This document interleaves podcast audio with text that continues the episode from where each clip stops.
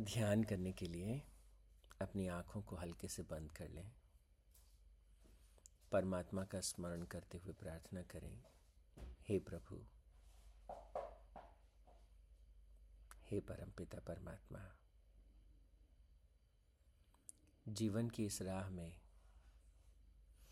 आत्मकल्याण के पथ पर, सर्वहित के पथ पर ज्ञान के पथ पर। मैं सबके साथ आगे बढ़ता रहूँ। हे परमात्मा, जो सीखने की, सिखाने की जिज्ञासा और सामर्थ्य आपने प्रदान की है, उसका उपयोग करते हुए मैं इस पथ पर आगे बढ़ सकूँ। हे परम पिता संयम की साधना करते हुए मैं परम लक्ष्य को प्राप्त कर सकूँ, ऐसा आशीर्वाद दीजिए। ओम तत्सत परमात्मा ने नमः। ओम शांति शांति शांति ही।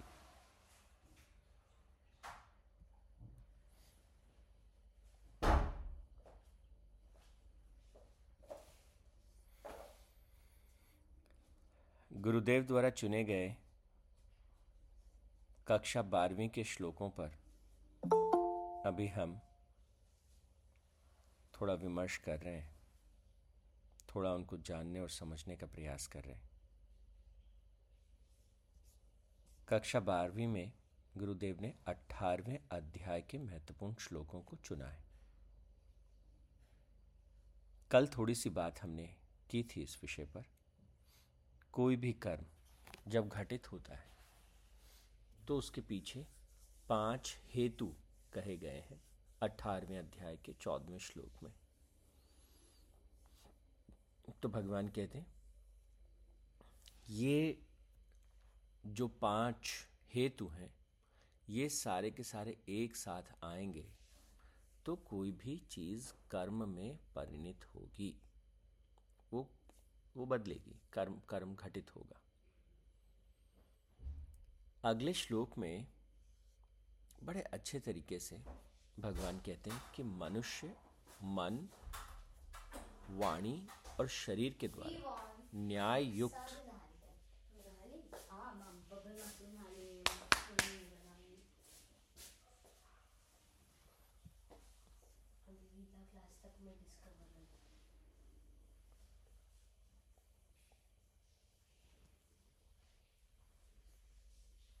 हाँ प्रेम जी, अधिष्ठान क्या है? अधिष्ठान शरीर को कहा। तो इसमें एक बार अगर इन पाँचों चीज़ों को फिर से देखें तो भगवान ने कहा कि अधिष्ठान, यानी कि शरीर, कर्ता, यानी कि कृतत्व का भाव या कर्तापन का भाव अलग अलग प्रकार की इंद्रियाँ और नाना प्रकार की चेष्टाएँ। ये चार चीज़ें। और इनके बाद पांचवी है प्रारब्ध या देव। ये पाँचों चीज़ें जब मिलती हैं तो कोई कर्म जो है, वो होता है। मनुष्य मन, वाणी और शरीर के द्वारा न्याय युक्त अथवा विपरीत जो भी कर्म करता है उसके ये पाँच कारण जो है, वो कहे गए। तो देखिए, दोनों बातें कही भगवान ने, कि मन, वाणी और शरीर के द्वारा। या तो न्यायपूर्ण कार्य किए जा सकते हैं, और या इसके विपरीत भी कार्य किए जा सकते हैं। और दोनों में से जिस भी प्रकार के कार्य किए जाएँगे, वो जो हैं, इन्हीं पाँचों हेतुओं के द्वारा होंगे। अठारहवें अध्याय के सत्रहवें श्लोक में भगवान कहते हैं कि मैं करता हूँ। ये एक भाव है, अहंकृत भाव, जिसमें ये भाव नहीं है और जिसकी बुद्धि कर्म, कर्मफल किसी में लिप्त नहीं होती, वो इन सब लोगों को मतलब वो किसी तरह के पाप में लिप्त नहीं होता। कुछ भी करते हुए वो नहीं करता। कर्म का कोई बंधन उसे बांधता नहीं है, उसे पकड़ता नहीं है। वो पूर्णतः मुक्त है। तो आप ये देखिएगा कि ये कितना एक खूबसूरत डायमेंशन है और इसीलिए हमारे यहाँ पर हमेशा से ये कहा गया कि कर्म करते हुए कर्तापन के भाव से हमें नहीं भरना है। क्योंकि जब कर्म करते हुए हम कर्तापन के भाव से भरते हैं तो हमको लगता है, अरे, मैंने कर दिया। या ये कार्य मुझसे हुआ नहीं, मैं इसे कर नहीं पाया। दोनों ही स्थितियों में, चाहे मैंने इसे कर दिया या मैं इसे कर नहीं पाया, दोनों ही स्थितियों में, दोनों ही जो परिस्थितियाँ हैं, वो विनाशक होती हैं। दोनों बार एक ही भाव प्रकट होगा, अरे, हुआ नहीं। एक या तो ऐसा भाव होगा और उस भाव के चलते एक तरह का स्ट्रेस एक तरह का तनाव, एक तरह की परेशानी जो है, वो महसूस होगी। और अगर हो गया और मैंने कर दिया तो भी एक तरह की तकलीफ़, एक तरह की परेशानी आदमी उस भाव में भर के कहेगा, देखो, मैंने कर दिया। तो ये मैंने करने का जो भाव है, वो उसे पूरे अस्तित्व से, बाकी आसपास की सारी चीज़ों से काट देता है। एट अ मोमेंट वो अपने आप को, हो सकता है, अकेला अनुभव करे। उसे लगता है, जो करता है, वो मैं ही करता हूँ। और हमेशा हर व्यक्ति हर चीज़ नहीं कर पाता। तो एंड ऑफ़ द डे वो परेशानी, वो तकलीफ़, वो डिप्रेशन वो दर्द, उसे उठाना होता है। तो भगवान कहते हैं कि अठारहवें अध्याय के सत्रह श्लोक में कहते हैं कि अहंकृत भाव जो है उससे मुक्त हो करके और बुद्धि को, बुद्धि जो लिप्त नहीं होती, किसमें लिप्त नहीं होती? कर्म में, कर्म फल में लिप्त नहीं होती। वह इन सब कर्मों को करते हुए भी, सारे कर्मों को करते हुए भी, वो जो है, वो किसी भी प्रकार के बंधन में नहीं बंधता है। अठारहवें अध्याय का बीसवां जो श्लोक है, वो बहुत महत्वपूर्ण श्लोक है। जीवन जीने के सार रूप में हम इस श्लोक को देख सकते हैं। गीता के गहनतम ज्ञान के रूप में हम इस श्लोक को देख सकते हैं। ये श्लोक कहते हैं कि जिस ज्ञान के द्वारा मनुष्य विभिक्त हुए सब प्राणियों में एक अविभिक्त अवयव भाव को अक्षर आत्म तत्व को देखता है उस ज्ञान को तू सात्विक ज्ञान समझ और उस सात्विक ज्ञान के सहारे जो अपने जीवन को जीता है वो उस परम धाम को प्राप्त करता है ओ।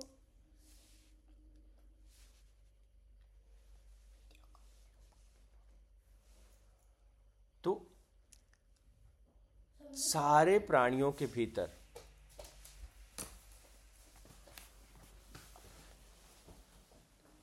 आखिर कौन सा वो भाव है जो सबके भीतर है? वो अक्षर भाव, अक्षर आत्म तत्व भाव। सब अलग अलग दिख रहे हैं, लेकिन क्या सच सच में सब अलग अलग हैं? क्या सब विभक्त हैं? नहीं, दिखते तो हैं, पर हैं तो नहीं।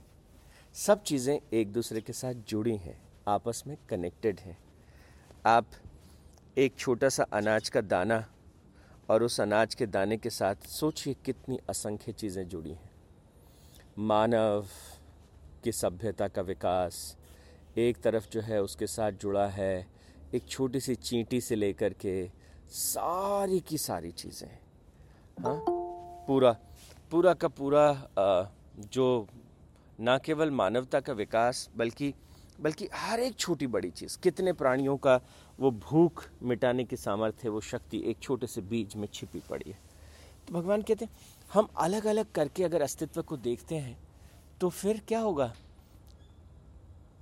उस परम पिता परमात्मा को, उस उस अव्यक्त आत्मा को हम कभी अनुभव ही नहीं कर पाएँगे। इसलिए वो कहते हैं, पूरा अस्तित्व एक है।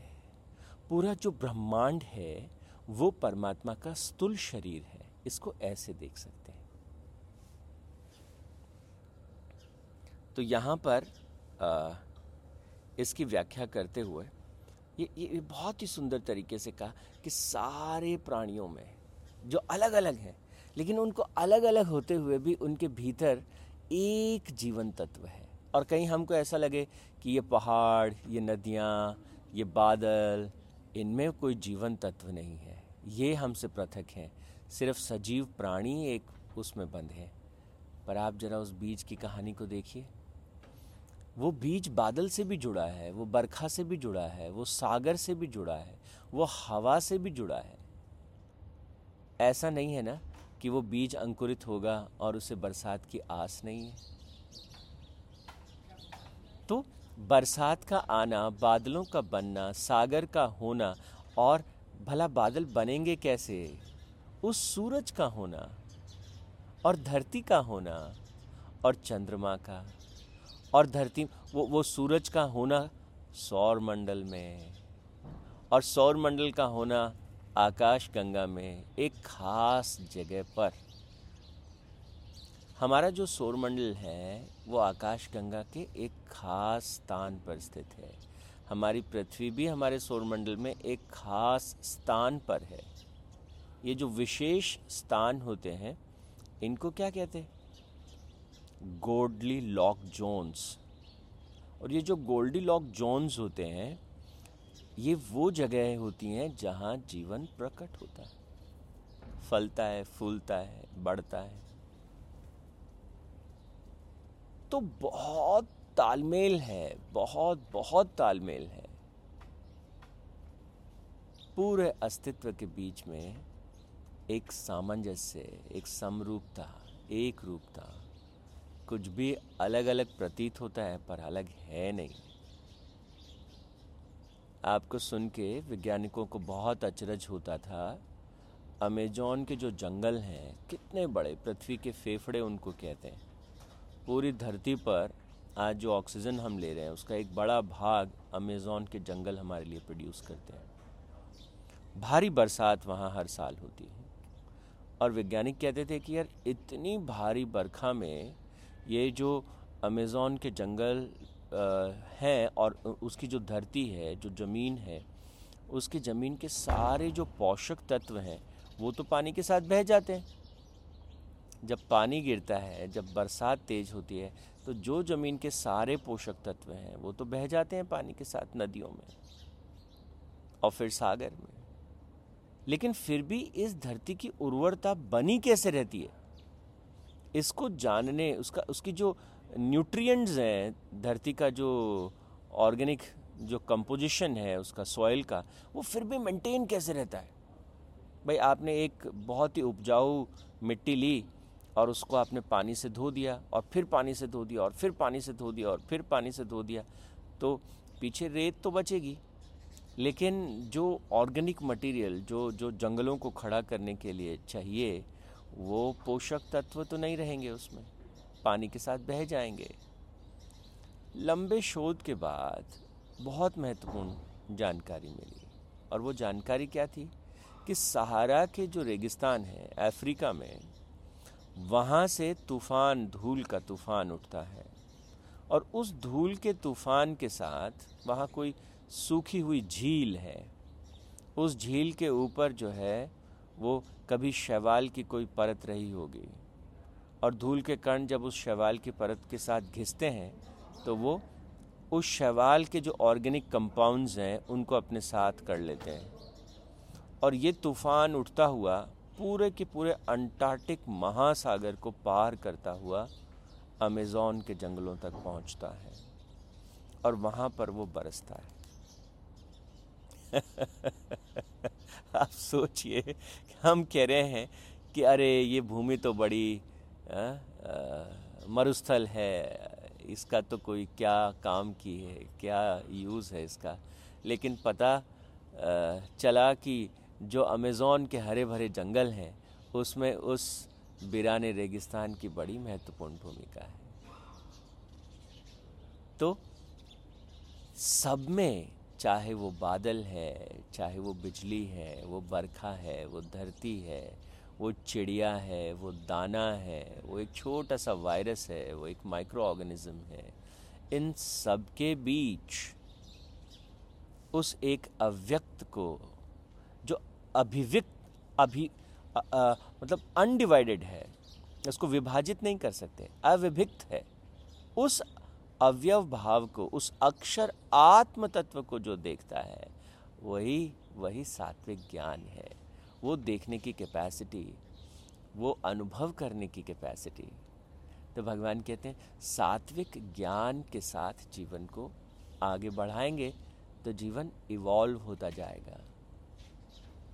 कोई कोई व्यक्ति किसी दूसरे व्यक्ति को ठेस पहुंचाता है और उसको लगता है, भला इससे मुझे क्या ठेस पहुँची? याद रखिए life is one and undivided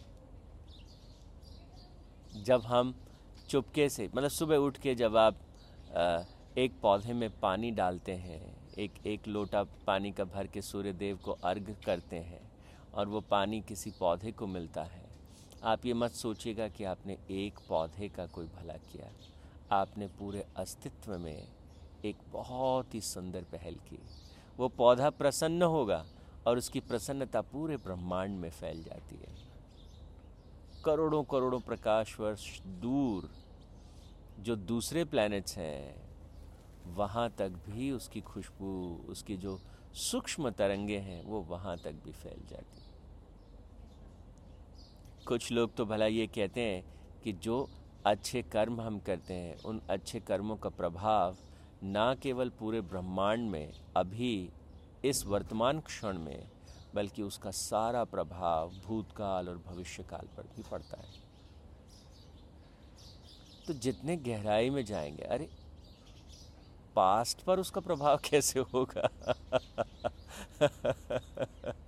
लेकिन जब हम ध्यान की गहराइयों में उतरते हैं तो हम अनुभव करते हैं कि समय भी, वो परम तत्व समय के भी पार है, वो काल के भी परे है। तो हर तरफ़ जहाँ हमारी दृष्टि जाए और जो भी दृष्टिगोचर हो, उसमें उस परम अक्षर आत्म तत्व को देख सकें। इस इस ज्ञान के साथ हम अपने जीवन को जिए, अपने जीवन को आगे बढ़ाएँ। यहाँ भगवान कहते हैं कि कर्म क्या है और सात्विक कर्म क्या है? उस ज्ञान के साथ हम कैसे कर्म करें? कैसे आगे बढ़ें?